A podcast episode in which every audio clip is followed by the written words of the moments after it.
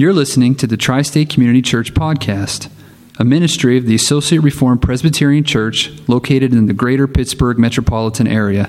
For more information, including service times, please visit us at facebook.com forward slash Tri State Reformed Church. Romans chapter 4, verse 13 and following. For the promise to Abraham and his offspring that he would be heir of the world did not come through the law, but through the righteousness of faith. For if it is the adherents of the law who are to be the heirs, faith is null and the promise is void. For the law brings wrath, but where there is no law, there is no transgression. That is why it depends on faith, in order that the promise may rest on grace and be guaranteed to all his offspring, not only to the inherent of the law, but also to the one who shares the faith of Abraham, who is the father of us all. As it is written, I have made you the father of many nations in the presence of the God in whom he believed, who gives life to the dead and calls into existence the things that do not exist. In hope, he believed against hope that he should become the father of many nations. As he had been told, so shall your offspring be. He did not weaken in faith when he considered his own body, which was as good as dead since he was about a hundred years old, or when he considered the barrenness of Sarah's womb. No distrust made him waver concerning the promise of God, but he grew strong in his faith as he gave glory to God, fully convinced that God was able to do what he had promised. That is why his faith was counted to him as righteousness. But the words it was counted to him were not written for his sake alone, but for ours also. It will be counted to us who believe in him, who raised from the dead Jesus our Lord, who was delivered up for our trespasses and raised for our justification. Heavenly Father, we ask for your blessing as we study your word. Father, we pray that you would be pleased to teach us and guide us and lead us in Jesus' name. Amen and amen. Well, in a study like this, it's always good every once in a while to um, review where we've been and uh, take in those three things that are so important when we're studying the Bible. You know, context, context, and context. Um, I can't emphasize that too much, can we? Um, and uh, just for the sake, I mean, it's been a few weeks since we've done this. If we go all the way back to chapter 1, verse 1, where Paul introduces himself, Paul, servant of Christ Jesus, called to be an apostle, set apart for what? It's for the gospel the gospel uh, of who? The gospel of God. And we're reminded that this is God's gospel. And as I said a few weeks ago, it's a gospel that concerns uh, his son, uh, who was descended from David according to the flesh and was declared to be Son of God in power according to the Spirit of holiness by the resurrection from the dead. Uh, so it's God's gospel that Paul set apart for. It's God's gospel that Paul is setting forth in, uh, in his letter to the Romans, and it's a gospel that centers on Christ Jesus. We look down to verse 16 and 17, we find a, a, a really a kind of a theme statement. It's often called the thematic statement of Paul's letter, for I am not ashamed of the gospel, for it is the power of God for salvation to everyone who believes. And many of us have experienced that, have we not? Uh, we've experienced that transforming power of God's uh, grace as we believe the gospel. In it, the righteousness of God is revealed from faith for faith. Now, there, as much as we've been studying the righteousness of God, you probably, as you read this, can start to see some connections to what we've been studying. Uh, the righteousness of God. Uh, as uh, I have said over and over again, and probably will say many more times before we're done with this study, that in order to get into heaven, there's a righteousness that's required. It's a perfect righteousness. And it's a righteousness that we don't have. Uh, that's the problem. Uh, that's why God has made uh, this perfect righteousness that, that is required. He has made it available in Christ Jesus. And it is, it is God's righteousness, it's Christ's righteousness. And the gospel is about uh, uh, Christ and his work and what he has done to save sinners uh, from, uh, from our sins. Now, when we get to chapter 1, verses 18 and following, you'll recall that uh, there we have what we call the bad news of the gospel. Um, you know, that um, it runs all the way through chapter 3, verse 20, if you will. And then in verse 21, uh, Paul picks up, but now, with those words, but now. Uh, after looking at the, uh, really for quite a few verses, um, it seems to me, if I remember, 64 verses, I think I said, maybe 64 verses. I'm going by memory, it could be an error on that. That Paul has uh, demonstrated that it doesn't make any difference if we're Jewish or if we're not Jewish. Uh, there is no one who is righteous. If you look at chapter 3, verse 10, no one is righteous, not one. No one. No, left to ourselves without God's grace, no one seeks for God, no one understands. And as you know, some of us are active in sharing our faith, and we go out and we run around and we tell people we can see the truth of this, can't we? Um, as I said in my pastoral prayer, and I've been saying lately, I mean, I talk to so many people that to suggest that everybody's not going to heaven is almost something that's like wildly like they, they think I'm some kind of fanatic when I say this. Um, listen, um, if that's not the case, then what do we do with Romans chapter 1, verses 18 through 320? What do we do with all of those verses? Um, we need this righteousness that's being offered. The Apostle Paul says in chapter 3, verse 21 and following, But now the righteousness of God has been manifested apart from the law. And he goes on to say, uh, verse 22, the righteousness of God through faith in Jesus for all who believe. Uh, there's no distinction. Verse 23 All have sinned and fall short of the glory of God and are justified by his grace as a gift through the redemption that is in Christ Jesus. Uh, so, what the Apostle Paul is saying, okay, there's this righteousness required to get into heaven. It's a righteousness that we don't have, but it's a righteousness that's been made available by Christ Jesus, right? So now, what we've been studying lately is okay, how do we get this? How do we take this? How do we take this righteousness to be ours? And the Apostle Paul uh, he begins to say, listen, well, we can't get it through works of the law, moving into chapter 4. We can't get it through works of the law. Uh, we, we can't get it by the law. We can't get it by our performance. If you look down to chapter 4, verses 9 through, uh, through 12, we find out that we can't get it through circumcision. Uh, so we can't get it by the law. We can't get it by performance. We can't get it by, uh, by circumcision. How do we get it? We get it by faith. And that's what Paul is arguing for, starting with chapter 3, verse 21 and following. He's arguing that it comes only by faith. Now, when we get to verses, I'll say right around verse 16 and following, Paul uh, begins to zero on what this faith looks like. Okay, so we're, we're, we're, we can't be saved by being circumcised. We can't be saved by, uh, by, by the law, uh, by our performance. Uh, we can't be saved by any kind of biological descent to Abraham. We can't be saved through all of these things. Uh, we're saved by grace through faith. Okay, well, what does that faith look like? And that's what Paul uh, takes up next, and that's what we're going to take up this morning. And a good place to start would be verse 18. Uh, uh, there we're told that Abraham, in hope, he, that is Abraham, in hope, Abraham did what? He believed against hope. In hope, he believed against hope. What does that mean? What, what, what is Paul talking about there? In hope, he believed against hope. Well, you look at the context of it. Verse 19, he didn't weaken in faith when he considered his own body, which was as good as dead. Why? He's about 100 years old. Uh, or when he considered the barrenness of Sarah's womb. Okay, they've been married for a long, long time. Uh, at this point, Abraham is about 100 years old, probably 99 or 100 years old.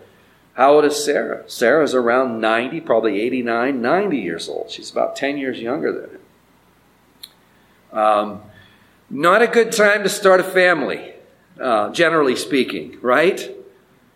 Um, you know, you can almost imagine, if you will. Can you, I mean, can you imagine Abraham sitting down at the barber shop getting his hair cut, you know, and his buddies in the chair waiting to get their hair cut, and his barber has been with him forever and ever and ever, you know, cutting his hair, and and uh, there Abraham, yeah, I'm waiting, I'm waiting for that son that's been promised. You can almost see the barber stopping and looking at the guys in the chair and them all thinking, our friend Abraham, I, you know, he's a great guy and we love him to death, but we think he's starting to, you know, he's starting to lose it. I mean, no one has the guts to tell him he's 100 years old, and no one really wants to say, well, Abraham, you, you know, doesn't look like you're going to be having this child you've been talking about for 25 years. Sometimes the, the Christian faith, um, people will say of us that we're, we're, we're credulous. Have you heard that before? That credulous meaning that we're like kind of gullible. We just believe things, you know. Um, sometimes people will think that of us, you know. Every, every time I, my, my, my textbook um, example of this uh, is, is a guy, his, his name is Rob, his first, I'll give you his first name. There's no way anyone here could know him. I met him when I was doing ministry at the jail, and for the sake of the tape, I wasn't in jail. I wasn't incarcerated. I was doing ministry in the jail. Uh, my wife, uh, Tammy, has asked me to, when I talk about these um, these jail stories, to qualify that. Uh, I don't know how many times I've gone and given talks, and I, how do you think it went? She goes, "Well, they they think you were in jail." Like, okay, well, whatever. I took one for the team here. Um, uh, uh, there was a there was a fella that would come to the services, and I, I, you know, really initially I thought, wow, this guy's really getting it, you know, because he, he really just seemed to embrace the gospel. He seemed to embrace Jesus. He seemed to embrace all of even the miraculous things that I that would come up in the text that I would preach. And I think, wow, he's really getting it. He's really getting it. Until about six months in, I had learned that the Jehovah's Witnesses had been there, and you know, Rob was there, and he was buying into everything that they had said, and uh, and that there was some other folks there. Uh, that were teaching other things that would have been contradictory to Christianity. And there Rob was in the front row buying into all of that. The fact of the matter, Rob uh, is a person, was a person who was very credulous. He was ready to believe anything he heard, and he believed everything that he heard. And sometimes, as Christians, we're all accused of that. People will say, How can you believe that a Jewish carpenter raised, rose from the dead? People don't rise from the dead. And that's 100% correct. We don't, do we? That just doesn't happen. Uh, are we credulous? Are we just gullible people that want to believe anything and everything? Uh, is is that what Abraham, the father of, of, the faithful, is he? Is he, you know, as he sits in the in the barber's chair and, and his friends and everybody, is he senile? Has he lost his marbles? Has he lost his mind? Do his friends have good reason to worry about him? Uh, no. If you look at verse 18, we're told that in hope, what is hope? Hope is like, you know, in, in Romans or in Hebrews 11, it tells us it's the assurance of things hoped for. That hope, hope is like it's wanting to have something that we desire. It's this, it's this expectation that we're going to get what we desire. Uh, we all experience hope. It's hard to live without hope. If you, as hope diminishes, you become uh, depressed, don't you? And here we're told in verse 18 that in hope he believed against hope. Abraham understood that this generally doesn't happen, that 100 year old men generally do not uh, conceive children with their 90 year old spouse, with their 90 year old wife. He understood that. See, the, the Christian faith doesn't it, it, it, it, doesn't ignore that. It's not as if we are like ostriches that, okay, we stick our head in the sand, so to speak, uh, as we look at, at, at, anything out there that might uh, uh, run against the grain of the things that God is promising. No, Abraham here fully embraced the fact. He, in hope, Paul tells us, he believed against hope that he would become a father, that he would have a child. Uh, verse 19, he didn't weaken in his faith when he considered his own body, which was good as dead, or the barrenness of Sarah's womb. Some commentators look at this and say, you know, it's kind of like a double death. Abraham is 100 years old. In many ways, his life, his earthly life, is pretty much expired uh, in terms of, of bearing children. And Sarah has never been able to have children. Uh, I don't know uh, medically speaking, how the st- statistics go. But what we do know is in, I think, in Genesis 18, uh, Sarah says the way of women is past. In other words, her cycles and those things have long, they've long ceased. Uh, this is all past. Uh, the, the, it becomes a human impossibility. Abraham understood that. Abraham embraced that. So now it, it should be asked why in the world would Abraham believe that he's going to have a son when all of this evidence is against him? In other words, why would he hope against hope? And the answer is very clear and it's very simple. It's because God promised him that he would. God promised him that he would. And if you look back to verse 17, there's something that Abraham believed, and there's something that all of the faithful believe about God. And it gives life to God's promises. If you look at the if you look at verse 18 actually and back up just to that last phrase, the last uh, uh, phrase that's in verse 17, there we're told that God has the ability to give life to the dead and call into existence the things that do not exist. Do you see that phrase there? Do you see that? There's there's something there for us. Abraham understood one that God had created everything that there is. He created everything that there is. I mean, once upon a time, there was nothing but God the Father, the Son, and the Holy Spirit. And out of this nothing, God creates everything. And um, what does that say to Abraham? What does that say to us? It says that God has the power to do uh, amazing things, doesn't it? And furthermore, uh, we're told that um, in verse 17 there at the very end that God has the ability to give life to the dead. And I, I think that there's a connection. Paul's making a connection there, uh, giving life to the dead, and then uh, really in uh, in verse 19, um, where he picks up on you know Abraham didn't weaken in his faith when he considered his own body, which was as good as what it's as good as dead. You see the connection there? God has the ability to give life to the dead. Um, if we might think of, uh, uh, okay, in terms of Sarah's ability to produce children, there was a deadness there, if you will. She did not have the ability. Her body did not have the ability to produce like, like it, a, a normal body would. But Abraham believed, rightly so, that God has the power to give life to the dead. And this is very related to creation because when you read the creation story, God takes the dust of the earth and he pushes it together into some kind of corpse, if you will.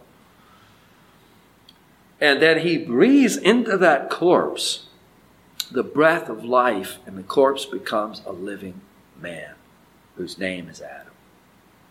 Right? We were created out of the dust of the earth. And Abraham believes in hope. He believes against hope because he knows that any time, any time, he can restore life to Sarah's womb. He can restore life to his aged body. And he can create this son. So God, or Abraham believes that God has the power to do what he says he's going to do. He has that power. And secondly, Abraham also believes that God is faithful. He believes that God is faithful. These are really the two components of saving faith. When someone says, You guys are all, you guys believe some wacky stuff, you know? Well, why do we believe that? Is, if we lost our marbles? Well, you know, maybe in some capacity, some of us have lost our marbles. I don't know, but, but uh, not according to this, not where this is concerned. Let's go back to the barber's chair, you know, where Abraham's sitting in his buddies. They don't understand. Abraham, you, you seem to have lost your marbles here. Abraham has not lost his marbles. I love the way John Stott puts this when he John Stott in his commentary on Romans, he's talking about the unreasonableness of faith, if you will. He kind of put that in quotation marks, where some people say that faith is so unreasonable. And Paul and John says, John Stott says, listen, what is unreasonable about trusting someone who is trustworthy. What is so unreasonable about trusting someone who is trustworthy? When we read the pages of Scripture and we read the track record of God, we find that in terms of his trustworthiness, he has an absolute perfect record. Find one single story where he has let someone down in terms of his promises. When he promises something, it's as good as done. In fact, some of you, are, there, are, are there any NIVs in the room? Are we all ESV this morning? There's no NIVs in the room. Uh, the NIV and some other, any King James. Do we have a King James in the room? Some, some of the translations are a little bit different in verse 17. Instead of uh, reading um, uh, that he calls into existence the things that do not exist, uh, it'll read something like uh, he calls uh, things that are not as though they were. Things that are not as though they were. I'm roughly out of memory trying to remember exactly how they translate that phrase. God will often speak of things that aren't yet as if they are. And it's related to the promises. You know, we've looked at the, we've carefully looked at the promises that were given to Abraham. And uh, Abraham's promised a son. He's promised to become numerous, that many nations will come out of him. And God speaks as if that's already a done deal. And He can speak as if it's already a done deal because it is so certain. It is so certain to come to pass that God can. Listen, this is a done deal. There's, there is no possibility that this is going to fail. Not a one. So God's promises, He has a perfect track record. So there really is this. Our, our faith has really two components to it. One is, is that God is trustworthy that he is faithful. He is faithful to make good on all his promises. And two, uh, he has the power to come through with all of his promises. Now, uh, something should be said about this when we read passages like uh, verses 18 and following. You know, Abraham, in hope, he believed against hope that he should become the father of many nations. Uh, verse 19, he did not weaken in faith when he considered his own body uh, verse 20, no distrust made him waver concerning the promise of God. Verse 21, fully convinced that God was able to do what he's promised. Do you see how Abraham's being described there? Verse 18, in hope he believed against hope. Verse 19, he didn't weaken in faith. Verse 20, no distrust made him waver concerning the promise of God. Verse 21, fully convinced. So he's believing against hope. In hope, he believes against hope. He's not weakening in his faith. He's not distrusting in any way. He's not wavering, and he's fully convinced. Now, uh, so I think anytime we we talk about these kinds of things and we preach on these kinds of things, I think we ought to pause for a minute and speak to someone who might be reading these and thinking this. You know, okay, Abraham, in hope he believed against hope. I see that, verse 18. Verse 19, he, he, he did not weaken in his faith. Okay, I see that. Verse 20, I see that no distrust made him waver. Verse 21, fully convinced. Okay, I see all that. And I understand. Abraham was a great man of faith. But I'm not quite like Abraham. I have this secret that I don't want to tell nobody about. Sometimes I waver in my faith. Sometimes there is some distrust in my heart. I can't say that 100% of the time I'm always fully convinced that this is true.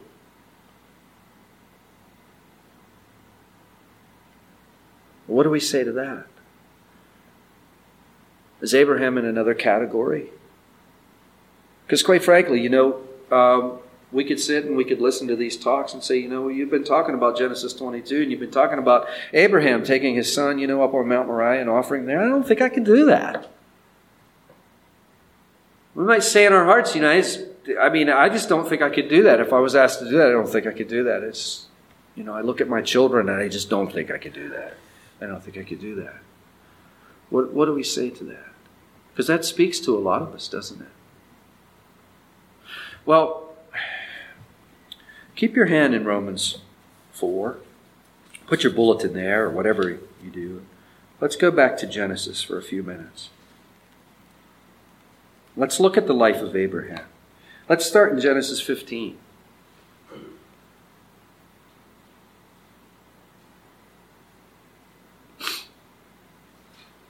Genesis 15. All the way back to page 10 if you're using the church's Bible. All the way back to page 10.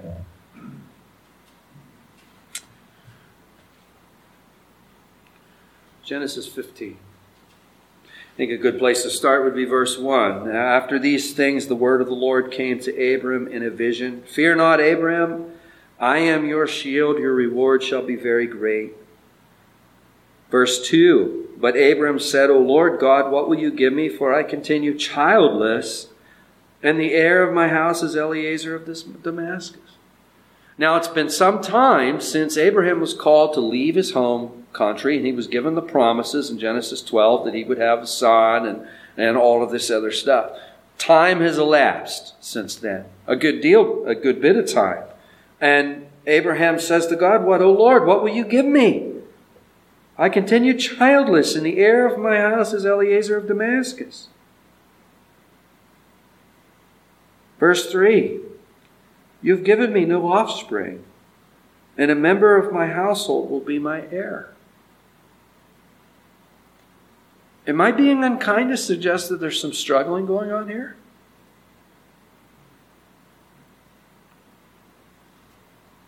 I think Abraham's struggling with this. What do you think? Well, shouldn't he have had a son by now? I mean, we're getting older. We weren't spring chickens when this whole thing started. Abraham was 75 years old when he was called. His wife would have been 65. That's still not a good age to start a family, is it? I'm not trying to throw any, listen, don't, nobody who might be close to that age clobber me after the service.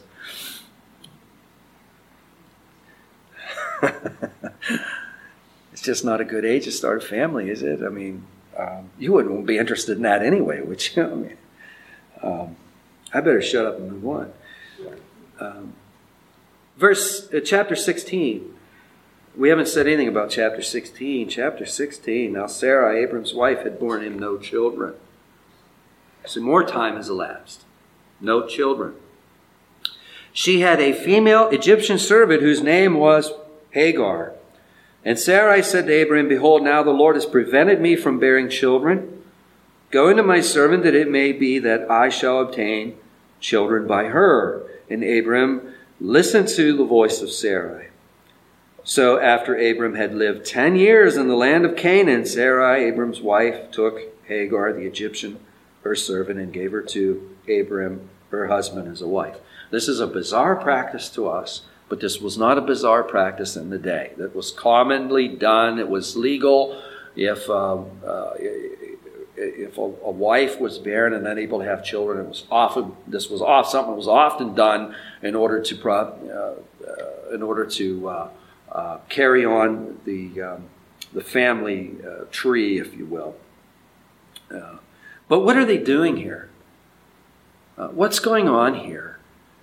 there's no child. We see there's ten years. Ten years have gone by. There's still no child. Are they? My, my point here is: Are they struggling? I think they are struggling and we still don't have any child.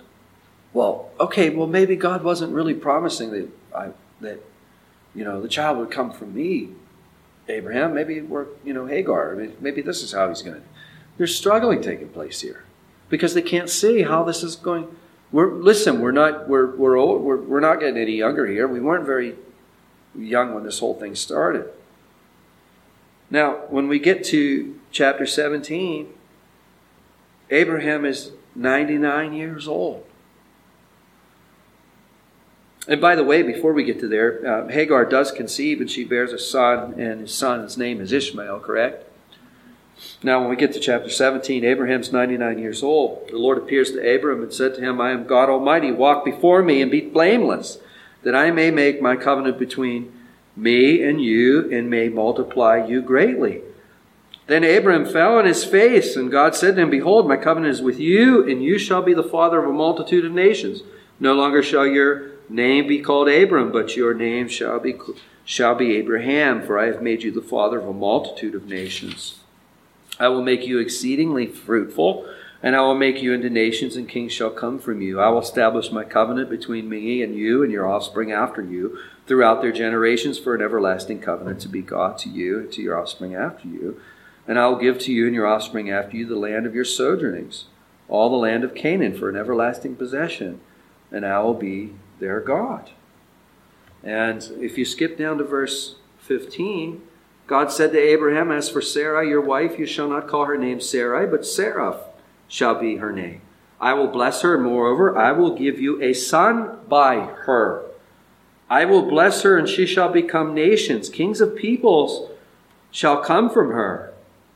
Then Abraham fell on his face and laughed and said to himself, Shall a child be born to a man who is a hundred years old? Shall Sarah, who is 90 years old, bear a child?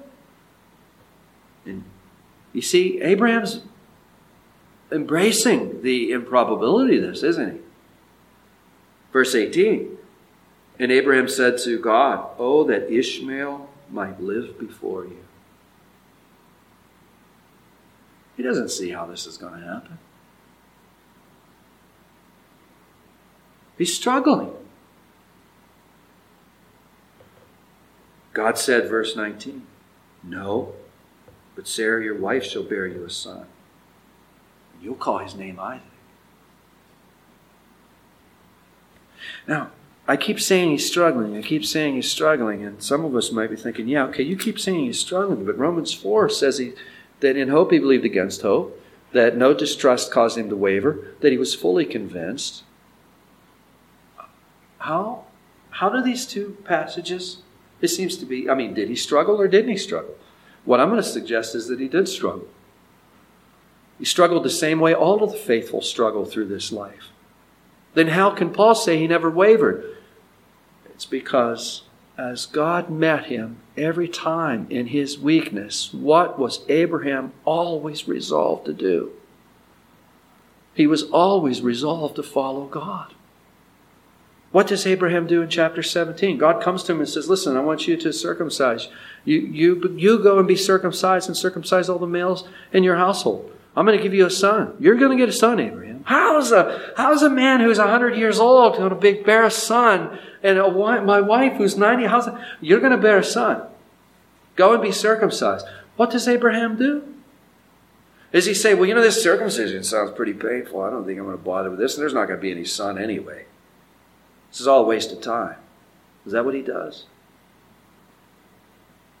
He immediately does what the Lord asks him to do. I don't understand this. I don't know how this can be. Father, you're promising it, and it's going to happen. Well, as we bring that into our own lives, and we think of our own wavering sometimes, and sometimes when those doubts enter into our own minds or when we waffle. Just ask yourself at the end of the day where your where's your resolvement? Is it in Christ Jesus? I suspect that it is. Does that make any sense? Am I making any sense? It's easy to read about these um, biblical characters and think that they they were perfect. They they just believed and embraced and all this stuff perfectly. But I think upon further analysis, we see, you know what? They're really a lot like us. They're they're men and women who are in the hands of a very powerful God, a transforming God.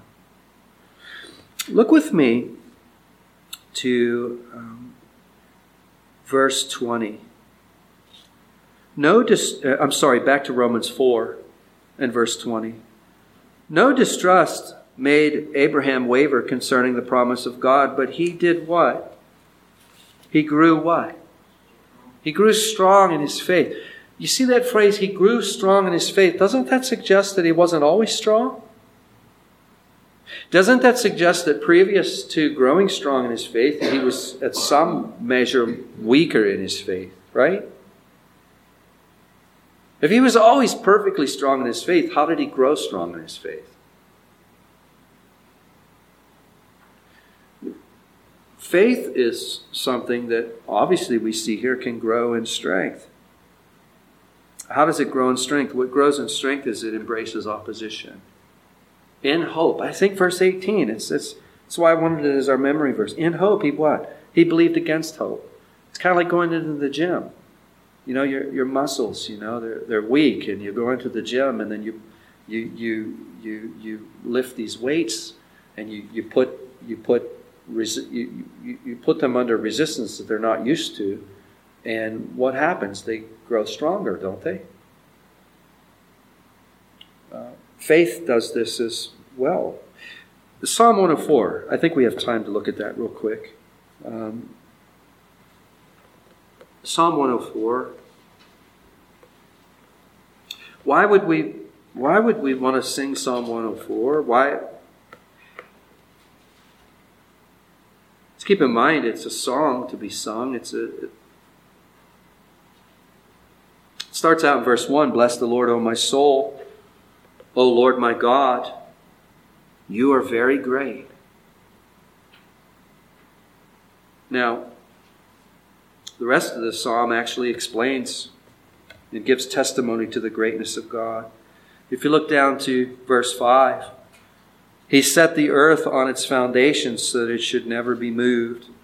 You covered it with the deep as with a garment. The waters stood above the mountains. What is that? What is that recalling? It's recalling creation, isn't it? It's recalling the great power of God. Why would we want to sing that? Because it strengthens our faith. Our faith grows stronger as we look at the greatness of God as we embrace the greatness of God. Our faith grows stronger. It grows from one measure to another measure. If we get away from this and we quit looking at this, if we step back, if we don't go into the gym, if you will, what happens? Our faith atrophies, like our muscles do. I'm a living example of that, by the way. But that's why we're given these songs to sing. See, our faith is strengthened as we read the testimonies of God. You read the prophecies, and then you read the fulfillment of the prophecies. And your faith is strengthened because you see when God promises something, He comes through with it. When He promises a Messiah and then He sends a Messiah, we see, you know what? He's, he made good on his promise, but a lot of years went by, and there would have been a lot of opportunities to think this Messiah is never coming, but he did come, just like God said he would come. And as we read that, we see we see that one component of faith that's strengthened. God, when he makes a promise, he keeps it over and over and over again. We're given all of these promises that God makes, and we see all these fulfillments. Not all of them are fulfilled, but many of them are, or at least fulfilled in part. And we see that he is faithful. And when we read and when, when we sing, and a lot of the Psalms are filled with that language, aren't they? It's meant to strengthen our faith. And when we read Psalm 4, we see its creation. You know, verse 5, He set the earth on its foundations, so it should never be moved. You cover it with deep as with a garment. The waters stood above the mountains. At your rebuke they fled. At the sound of your thunder they took flight. The mountains rose, the valleys sank down to the place that you appointed for them. You set a boundary that they might not pass, so that they might not again cover the earth. We can look around and we can see these hills out here. And why are they, why did they stop where they stopped? God, they, they've gone up so far and they've stopped. That's because that's where God has set them. And when we look at them, we ought to be thinking about that. We think, it, look at those hills. Look at the magnificent hills that we see right outside the window here.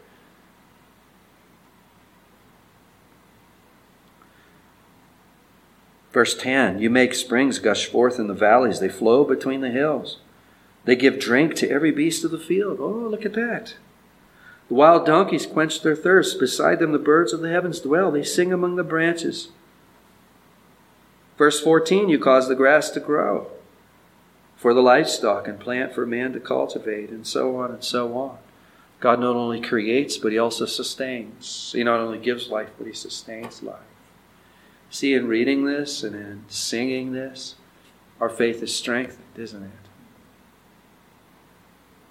So Abraham's in a barber chair, you know. I got a son coming. In fact, in one year, the son's going to be here. Abraham, you're, ni- you're 100 years old.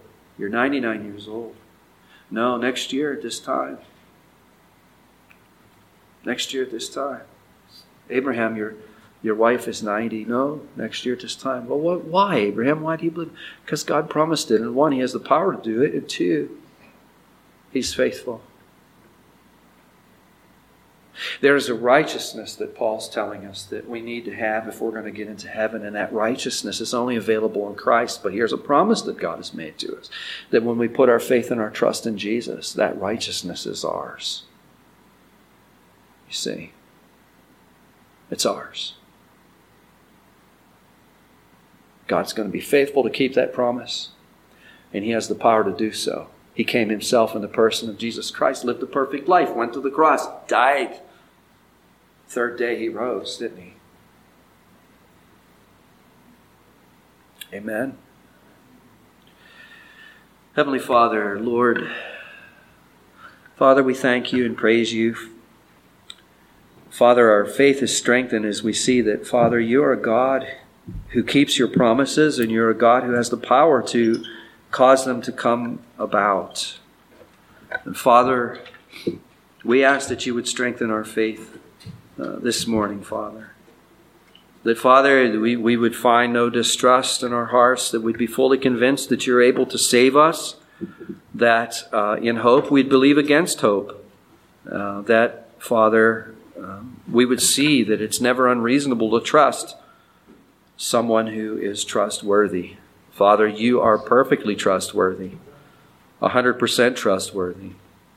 You created all things out of nothing you have given life. You breathed into a dusty corpse and it became a living being.